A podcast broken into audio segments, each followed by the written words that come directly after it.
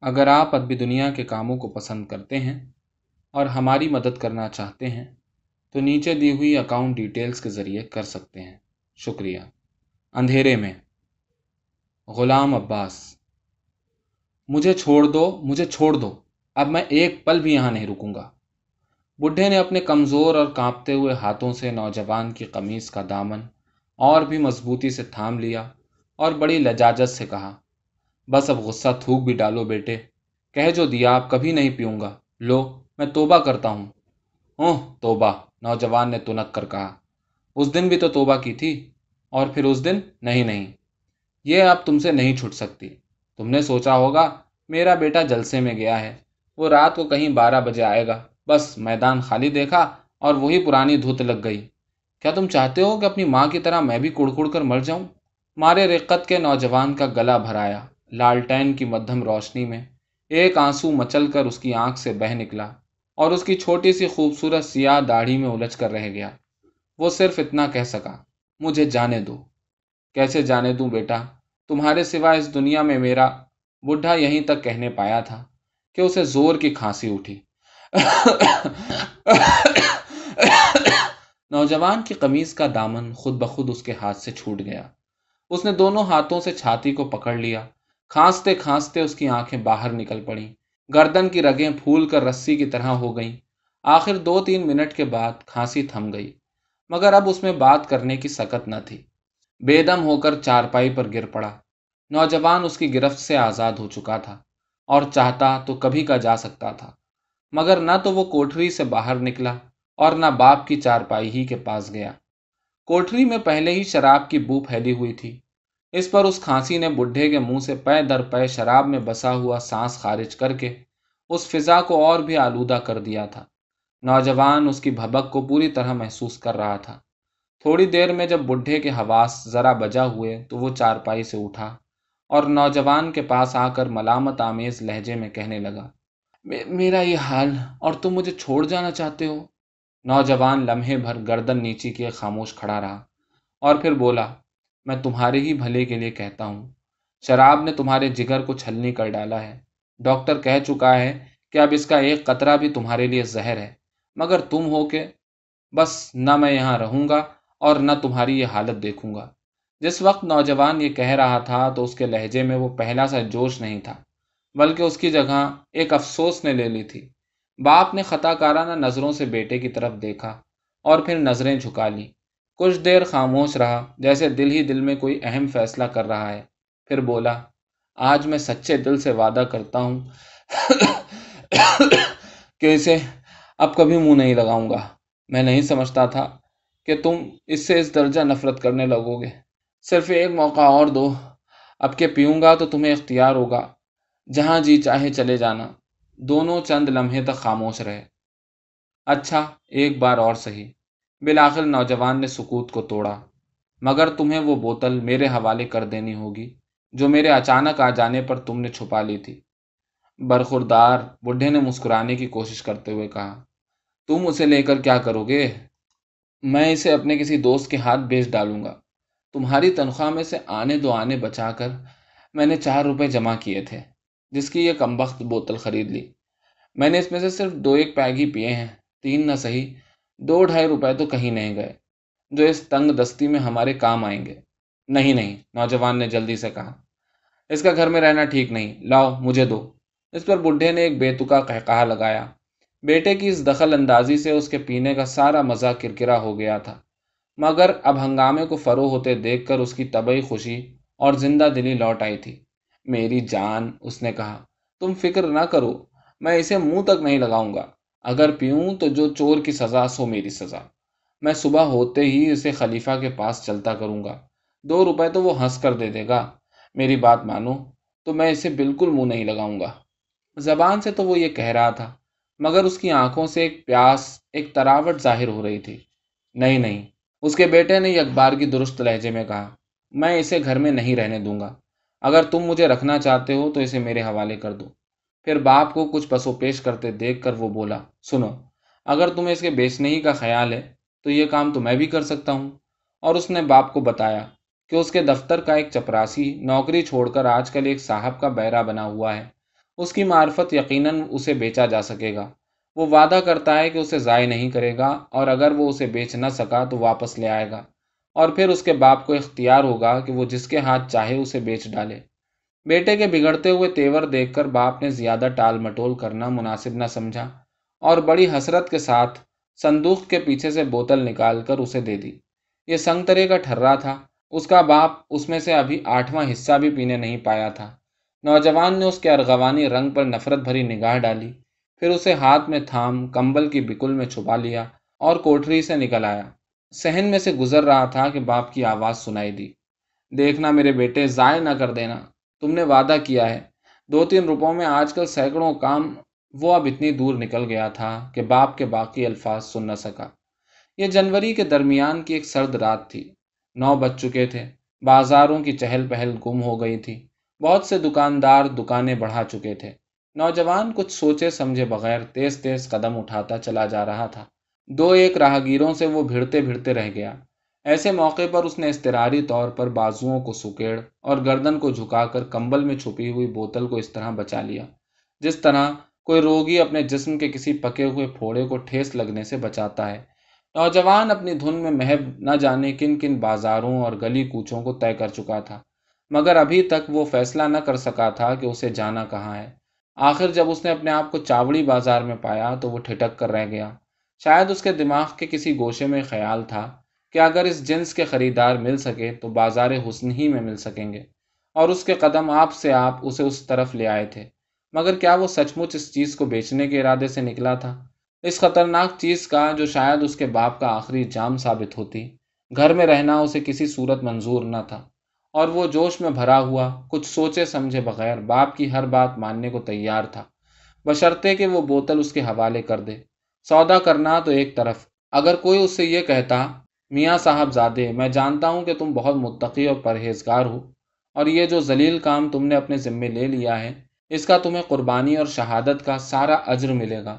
تم نے اپنے کمبل میں جو شراب کی بوتل چھپا رکھی ہے، اور جس میں سے تھوڑی سی خرچ بھی ہو چکی ہے، لاؤ پورے داموں میرے ہاتھ بیچ ڈالو، کیونکہ ٹھیکہ بند ہو چکا ہے۔ پھر بھی وہ شاید راضی نہ ہوتا۔ وہ تیزی سے اس بازار سے گزر گیا اور چوک میں پہنچا، جہاں سے نئی دلی کو راستہ جاتا تھا۔ چوک میں پل بھر کے لیے رک کر سوچنے لگا۔ اب کدھر جاؤں کہ اچانک ایک آواز نے اسے چونکا دیا۔ آداب عرض، مولانا، کہو بھائی، یہاں کھڑے کیا کر رہے ہو؟ مناظرے میں نہیں گئے۔ نوجوان کا دل یکلخت زور سے دھڑک اٹھا اور وہ لڑکھڑائی ہوئی آواز میں بولا، والد صاحب، وہ یکبارگی بیمار ہو گئے۔ اچھا بھائی، کل دفتر میں ملیں گے، مجھے ایک ضروری کام سے نئی دلی جانا ہے۔ یہ کہتے ہی اس کے قدم نئی دلی کی طرف اٹھ گئے۔ اگر اس کے دفتر کے اس ساتھی کو شبہ بھی پڑ جاتا کہ جس کو اس نے مولانا کہہ کر خطاب کیا، وہ اس وقت اپنے کمبل کے نیچے کیا چھپائے لیے جا رہا ہے تو؟ اس ملاقات سے اسے صورت حال کی نزاکت کا اچانک احساس ہو گیا۔ نئی دلی کا نام محض دوست کو ٹالنے کے لیے اس کی زبان سے نکل گیا تھا، مگر اب وہ سچ مچ نئی دلی جا رہا تھا۔ اور کچھ نہ صحیح، وہاں ایسی اچانک ملاقاتوں کا امکان تو کم ہوگا۔ اور پھر وہاں وہ کناٹ پلیس کے کسی ایک الگ تھلگ گوشے میں بیٹھ کر اپنی حالت پر غور کر سکے گا۔ کوئی گیارہ کا عمل ہوگا کہ وہ کناٹ پلیس کے پارک میں پہنچا۔ مسلسل دو گھنٹے چلتے رہنے سے تھک گیا تھا۔ ہاتھ دکھنے لگے تھے، جن میں وہ باری باری بوتل کو اٹھاتا لایا تھا۔ ایک درخت کی نیم تاریکی میں ایک خالی بینچ دیکھ کر اس پر بیٹھ گیا۔ بوتل بینچ پر رکھ دی اور ہاتھوں کی انگلیاں چٹکھانے لگا۔ اس وقت شدت کا جاڑا پڑنے لگا تھا، جس میں باغ کی سیل نے اور بھی اضافہ کر دیا تھا۔ اس نے اپنے جسم کو اچھی طرح کمبل میں لپیٹ لیا۔ دل میں اب پہلا سا جوش اور غصہ نہیں رہا تھا، بلکہ اپنی اس مہم پر رہ رہ کر ہنسی آ رہی تھی۔ بھلا وہ اور شراب کا سودا، یہ خیال ہی مذہقہ انگیز تھا۔ یہ سچ تھا کہ اس کے دفتر کے ایک چپراسی نے کسی صاحب کی نوکری کر لی تھی، مگر عطا پتہ ایک طرف وہ تو اس کے مالک کا نام بھی نہیں جانتا تھا۔ اور پھر اگر کسی لطیفہ غیبی سے اسے وہ بیرا مل بھی جاتا، تو کیا اس کے سامنے اس چیز کا نام لینے تک کی بھی اسے ضرورت ہوتی؟ اسے بینچ پر بیٹھے آدھے گھنٹے سے زیادہ ہو گیا۔ مگر بوتل کو ٹھکانے لگانے کی کوئی ترکیب اس کے ذہن میں نہ آئی۔ اس وقت کناٹ پلیس خاصا اجاڑ معلوم ہو رہا تھا۔ البتہ بعض سنیما گھروں اور بڑے بڑے انگریزی ہوٹلوں کی روشنیاں دور سے جگمگاتی ہوئی ابھی تک نظر آ رہی تھیں۔ رفتہ رفتہ یہ روشنیاں بھی گل ہونے لگیں ساتھ ہی ٹاؤن ہال کے گھنٹے نے بارہ بجانے شروع کیے۔ اس نے سوچا، اس بوتل کو گھر لے چلوں اور چپکے سے اپنے صندوق میں بند کر دوں۔ دو چار دن میں جب والد کے دماغ سے اس کا خیال نکل جائے گا تو اسے ضائع کر دوں گا۔ دل ہی دل میں یہ فیصلہ کر کے وہ اٹھنے ہی کو تھا کہ اتنے میں اسے کچھ فاصلے پر دو سائے سے دکھائی دیے، جو لان میں سے گزرتے ہوئے اسی طرف آ رہے تھے۔ نوجوان نہ جانے کس جذبے کے ماتحت وہیں بیٹھا رہا۔ جب وہ قریب آئے تو اس نے دیکھا کہ ان میں سے ایک مرد ہے اور ایک عورت۔ دونوں نے اوور کوٹ پہن رکھے تھے۔ مرد سر سے ننگا تھا اور عورت نے سر پر رومال باندھ رکھا تھا۔ چاندنی میں عورت کا چہرہ موتی کی طرح دمک رہا تھا۔ دونوں کے قدم لڑکھڑا رہے تھے اور مرد نے عورت کی کمر میں ہاتھ ڈال کر اسے اپنے جسم سے بھینچ رکھا تھا۔ وہ آ کر دوسری بینچ پر بیٹھ گئے، جو درخت کے تنے کے اس طرف تھی۔ مرد بار بار عورت کے رخسار، پیشانی پر بوسے دیے جا رہا تھا۔ نوجوان کچھ گھبرا سا گیا، مگر وہ لوگ اپنی دھن میں ایسے مست تھے کہ نہ تو انہوں نے نوجوان کو دیکھا اور نہ یہ معلوم ہی ہونے پایا کہ تنے کے دوسری طرف کوئی اور بھی بیٹھا ہے۔ نوجوان ان کی باتیں بخوبی سن سکتا تھا۔ میری جان مرد کہہ رہا تھا۔ تم اندازہ نہیں کر سکتی کہ آج کی رات میری زندگی میں کس درجہ مسرت کی رات ہے۔ کیسی عجیب بات ہے۔ عورت کے لہجے میں تعجب اور تعصف ملا جلا تھا۔ اب سے چار گھنٹے پہلے ہم ایک دوسرے کو جانتے بھی نہ تھے اور اب آہ، یہ نہ کہو، یہ نہ کہو، مرد کراہا۔ جب سے میں نے ہوش سنبھالا ہے، میں ہمیشہ تخیل کے نیل گوں افق پر تمہیں دیکھا کرتا تھا۔ تم اپنے درخشاں چہرے کے ساتھ ایک چاند کی طرح ابھرتی۔ اور میری تیرا زندگی جگمگا اٹھتی۔ تم میرے لیے کبھی اجنبی نہ تھیں۔ میں روز و شب تمہاری تمنا کرتا تھا۔ مجھے کامل یقین تھا کہ ایک نہ ایک دن تمہیں پالوں گا۔ اور میرا جذبہ اس قدر شدید ہوگا کہ تم اسے رد نہ کر سکو گی۔ آج جب میں نے تمہیں کافی ہاؤس کے ایک الگ تھلگ گوشے میں کافی پیتے دیکھا، تو فوراً پہچان لیا۔ میں نے دل میں کہا، بے شک یہی ہے میری روح، جس کے لیے میرا جسم اتنے عرصے سے بھٹکتا پھرتا تھا۔ اور میں بے جھجک تمہارے سامنے آ کھڑا ہوا۔ تم حیرانی سے میرا منہ تکنے لگی میں نے تم سے اجازت بھی طلب نہ کی اور تمہارے پاس بیٹھ گیا۔ بڑی دیر تک ہم مبہوت ایک دوسرے کی طرف دیکھتے رہے دیکھتے رہے۔ پھر میں نے آہستہ سے تمہاری کلائی تھام لی اور تم میرے ساتھ کافی ہاؤس سے اٹھائیں۔ یہ کیا؟ تم رو رہی ہو؟ اور یہ کہتے کہتے مرد نے عورت کی گردن پر بوسوں کی بوچھار کر دی۔ چند لمحے خاموشی رہی، جس کے دوران میں عورت کی سسکیاں سنائی دیتی رہیں۔ میں نہیں کہہ سکتی۔ آخر عورت نے سسکیوں پر قابو پا کر کہنا شروع کیا۔ میں کیوں تمہارے ساتھ اٹھ کر چلی آئی؟ مجھ پر سکتا سا تاری ہو گیا تھا۔ میں ہوش کھو بیٹھی تھی۔ میں خود بھی نہیں جانتی تھی کہ کیا کر رہی ہوں۔ میں نے یہ بھی تو نہ سوچا کہ تم میرے بارے میں کیا خیال کرو گے۔ شاید تم مجھے بھی ان آوارہ عورتوں میں سے سمجھتے ہوگے جو شکار کرنے نکلتی ہیں۔ لیکن مجھے پرواہ نہیں۔ تم جو چاہو مجھے سمجھو۔ یہ یقینی بات ہے کہ ہم پھر کبھی ایک دوسرے سے نہیں ملیں گے۔ میں اس اجنبی شہر میں آج ہی آئی ہوں اور شاید کل ہی چلی جاؤں۔ جس وقت عورت یہ کہہ رہی تھی، نوجوان کو ایسا محسوس ہو رہا تھا جیسے وہ کوئی میٹھا اور درد بھرا نغمہ سن رہا ہے۔ جب وہ خاموش ہوئی تو نوجوان چونک سا اٹھا۔ عورت کی سریلی آواز ابھی تک اس کے کانوں میں گونج رہی تھی۔ آہ، یہ نہ کہو، مرد ادھر کہتا جا رہا تھا اور ساتھ ساتھ عورت کی ایک ایک انگلی کو، پوروں کو، ناخنوں کو چومتا جا رہا تھا۔ آؤ ہم اپنے آپ کو بھول جائیں۔ میری زندگی خوابیدہ تھی۔ تم ایک سہانے خواب کی طرح آئیں اور وہ خواب حقیقت بن گیا۔ یہ کیا تم کانپ رہی ہو؟ سردی لگ رہی ہے۔ اے کاش کہیں سے کوئی وسکی مل سکتی۔ صرف چند گھونٹ تمہیں گرما دیتے۔ وسکی کا نام سن کر نوجوان اچھل پڑا۔ ان کی باتوں نے اس پر ایک نشہ سا تاری کر دیا تھا۔ وہ اپنی پریشانیوں کو بھول گیا تھا۔ یہ پہلا موقع تھا کہ اس نے محبت کے لفظ کو لغت کے باہر دیکھا۔ اور اس کے معنی فوراً اس کی سمجھ میں آ گئے۔ وہ اب تک ان باتوں سے بے خبر تھا۔ ایک قیدی کی سی زندگی گزار رہا تھا جس میں کسی قسم کی رنگینی یا مسرت کا شائبہ تک نہ تھا۔ ان راز و نیاز کی باتوں نے اسے ایسا لبھا لیا تھا کہ اس کی آنکھوں میں آنسو ڈب ڈبا آئے تھے اور سانس تیز تیز چلنے لگا تھا۔ آج پہلی مرتبہ اسے یہ احساس ہوا کہ دفتر میں صبح سے شام تک لہو پانی ایک کرنے اور گھر میں باپ سے لڑنے جھگڑنے کے علاوہ بھی زندگی کے کچھ مقصد ہیں۔ اور اس کے دل میں یکبار کی عجیب عجیب ولولوں نے، جنہیں خود وہ بھی نہیں جانتا تھا کہ کیا ہیں، ایک حیجان برپا کر دیا۔ میری روح میری راحت، مرد کہے جا رہا تھا۔ تمہارے دانت بج رہے ہیں۔ افسوس، سب ہوٹل بند ہو چکے ہیں۔ نوجوان نے دل میں کہا، اگر میں ان لوگوں کے پاس جاؤں اور بغیر ایک لفظ کہے، بوتل ان کے حوالے کر کے چلا ہوں تو کیسا رہے؟ وسکی نہ صحیح، شراب تو ہے۔ اور وہ لوگ کسی قدر تعمل کے بعد ضرور اسے قبول کر لیں گے۔ مگر اسے ہمت نہ ہوئی۔ میری جان مجھ سے چپٹ جاؤ۔ یوں سردی نہیں لگے گی اور مرد نے عورت کو خود ہی چمٹا لیا۔ بس اب مجھے جانا چاہیے۔ میری دوست جس کے ہاں میں ٹھہری ہوں پریشان ہوگی۔ میں صرف آدھے گھنٹے کے لیے گھر سے نکلی تھی، مگر اب پانچ گھنٹے ہو گئے ہیں۔ اوف، سردی واقعی بہت بڑھ گئی ہے۔ اس عورت کی آواز کی نغمگی نے نوجوان کو ہمت دلائی اور وہ ان لوگوں کو اپنی طرف متوجہ کرنے کے لیے جھوٹ موٹ کھانسا۔ مگر وہ لوگ اپنی اپنی دھن میں کچھ ایسے کھوئے ہوئے تھے کہ انہوں نے سنا تک نہیں۔ نوجوان نے دل کو مضبوط کیا اور ارادہ کر لیا کہ چاہے کچھ بھی ہو، اٹھ کر ان کے پاس چلا جائے۔ اور اس مسرت کی قیمت کے طور پر جو اسے ان کی باتیں سن سن کر حاصل ہوئی تھی، یہ بوتل ان کی نظر کر دے۔ اس نے بوتل سنبھالی ہی تھی کہ عین اسی وقت وہ دونوں بینچ پر سے اٹھ کھڑے ہوئے اور اس کی طرف دیکھے بغیر جس طرف سے آئے تھے، جھومتے جھامتے پھر اسی طرف چل دیے۔ نوجوان ان کے جانے کے بعد دس منٹ تک بالکل گمسم بیٹھا رہا۔ اس موقع کے ہاتھ سے نکل جانے کا اسے زیادہ افسوس نہ ہوا، کیونکہ اب ایک اس سے بھی زیادہ اہم معاملہ اس کے سامنے تھا۔ اس تھوڑے سے وقت میں اس نے اپنی روح کو اصلی روپ میں دیکھ لیا تھا۔ اس روح کو جسے مذہبی، اخلاقی اور سماجی فرائض کی تنابوں نے کس رکھا تھا۔ یہ تنابیں تھوڑی دیر کے لیے ڈھیلی ہو گئی تھیں اور اس کے ساتھ ہی اس کی گھٹی ہوئی نڈھال روح، سسکتی ہوئی زمین پر آ رہی تھی۔ اس نے اپنے ماضی پر غور کرنا شروع کیا۔ اسے اب سے پانچ برس پہلے کا زمانہ یاد آیا جب وہ اسکول میں پڑھا کرتا تھا۔ ان دنوں وہ کتنا خوش تھا۔ علم کو ایک نعمت سمجھ کر اس طرح جذب کر رہا تھا جس طرح ریت پانی کو جذب کر لیتی ہے۔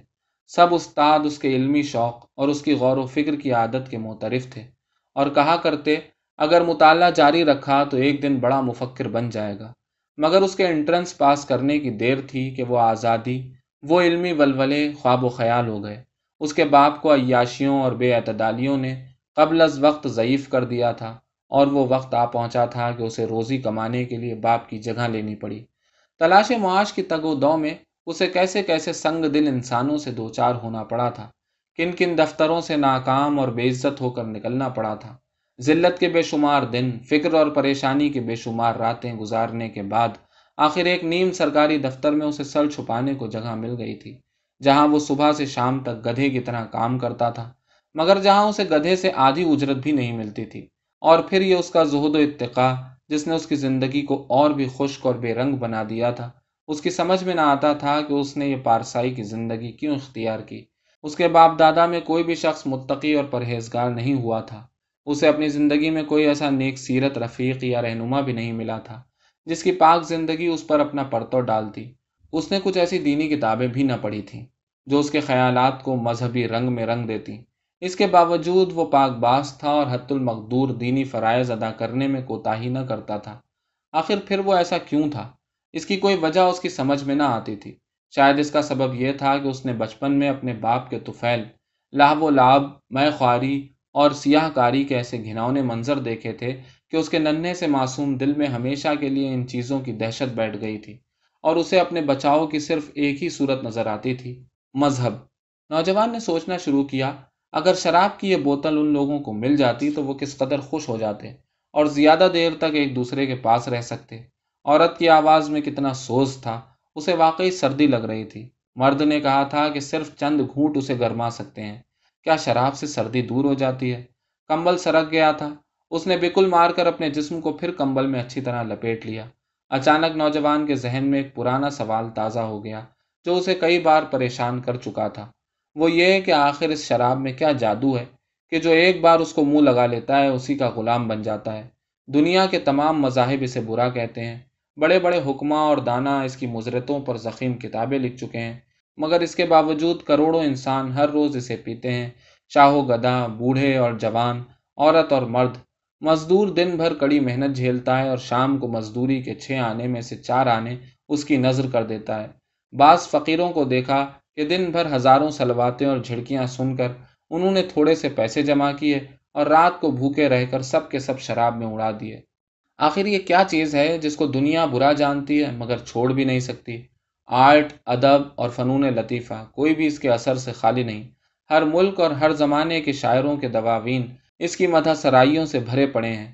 وہ ان کی زبانیں مختلف ہیں، مگر ان سب کی روح میں اسی کی پیاس ہے۔ اگر ان کے کلام میں سے شراب و ساقی، ساغر و مینا کا ذکر نکال دیا جائے، تو ساری دنیا کی شاعری کا خاتمہ ہو جائے۔ اس کی تعریف میں بھی لطف ہے اور مذمت میں بھی۔ اور تو اور دینی کتابوں تک میں اس کا ذکر جا بجا موجود ہے۔ اور پھر کیا خود فطرت ہر آن اس کے پینے کی ترغیب نہیں دیتی؟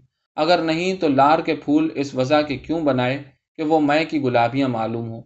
پھلوں میں رس کیوں پیدا کیا؟ نرگس میں کیف آور نکھت کیوں بھر دی؟ بلبل کا نغمہ مستی بھرا کیوں ہے؟ یہ پہاڑوں کی برفیلی چوٹیاں، یہ نیلی نیلی سی ملگجی چاندنی، یہ طلوع و غروب آفتاب کے نظارے، آخر یہ سب چیزیں کیوں پیدا کی گئیں؟ جنہیں دیکھ کر اسی قسم کا سرور حاصل ہوتا ہے، جیسا نشہ پی کر۔ اور پھر اس کے باپ کو دیکھو، دنیا میں سب سے زیادہ جس چیز سے اسے الفت ہے، وہ یہی اس کا بیٹا ہے۔ مگر یہ شراب اسے اس سے بھی برگشتہ کیے دیتی ہے۔ ہر چند اس کا جگر خراب ہو چکا ہے اور اس کا ایک ایک قطرہ اس کے لیے سمے قاتل ہے۔ پھر بھی وہ اس کے لیے بے قرار ہے۔ گویا اس کے مقابلے میں جان کی کچھ اصل و حقیقت نہیں۔ کیا واقعی اس میں کوئی ایسی لذت یا کیف و سرمستی ہے جس کا مول انسان کی زندگی بھی نہیں دے سکتی؟ یا کائک ہوا کا ایک تند و تیز جھونکا آیا اور نوجوان کا جسم کپ کپا اٹھا۔ اس وقت آس پاس کوئی متنفس نظر نہ آتا تھا۔ بس وہ تھا اور ایک ٹھٹرا ہوا چاند جو کناٹ پلیس کی رفیع شان عمارتوں پر خنک چاندنی ڈال رہا تھا۔ ہوا جسم کے ننگے حصوں پر کند چھریوں کی طرح پڑ رہی تھی۔ درختوں کے پتے آپس میں اس طرح بج رہے تھے جیسے کسی سردی سے کانپتے ہوئے آدمی کے دانت۔ پل بھر کے لیے دور سے گھوڑوں کی ٹاپوں کے ساتھ کسی تانگے والے کے گانے کی آواز آئی اور پھر رفتہ رفتہ فضا میں تحلیل ہو گئی۔ چاند کی کچھ کرنیں، درخت کی ٹہنیوں میں سے چھن چھن کر بینچ پر پڑ رہی تھیں ان کی روشنی میں نوجوان نے بوتل کی طرف دیکھا تو اسے اس سرخ سرخ شے میں سے ایک لپٹ سی نکلتی ہوئی معلوم ہوئی، جس طرح انگیٹھی کے دہکتے ہوئے کوئلوں سے نکلتی ہے۔ کیا اس خطرناک چیز کو چوں کا توں گھر لے جانا ہوگا؟ کیا اسے ٹھکانے لگانے کا کوئی طریقہ نہیں ہے؟ رات کے کوئی ڈھائی بجے ہوں گے کہ نوجوان لڑکھڑاتا ہوا اپنے گھر کے دروازے پر پہنچا۔ اور بے تحاشا کواڑ کھٹکھٹانے لگا۔ باپ انتظار کرتے کرتے سو گیا تھا۔ آواز سنتے ہی ہڑبڑا کر اٹھ بیٹھا۔ کون؟ میں۔ ایک بھدی سی آواز میں جو انسان سے زیادہ حیوان کی آواز سے ملتی جلتی تھی، نوجوان نے جواب دیا۔ دروازہ کھلا تو باپ کی نظر بیٹے کے خالی ہاتھوں پر پڑی۔ بیچائے ہاں ہاں۔ اور نوجوان نے ایک بے تکا قہقہ لگایا۔ کیا ہوئی پھر؟ یہ رہی، یہ۔ بڈھے کا منہ کھلا کا کھلا اور آنکھیں پھٹی کی پھٹی رہ گئیں۔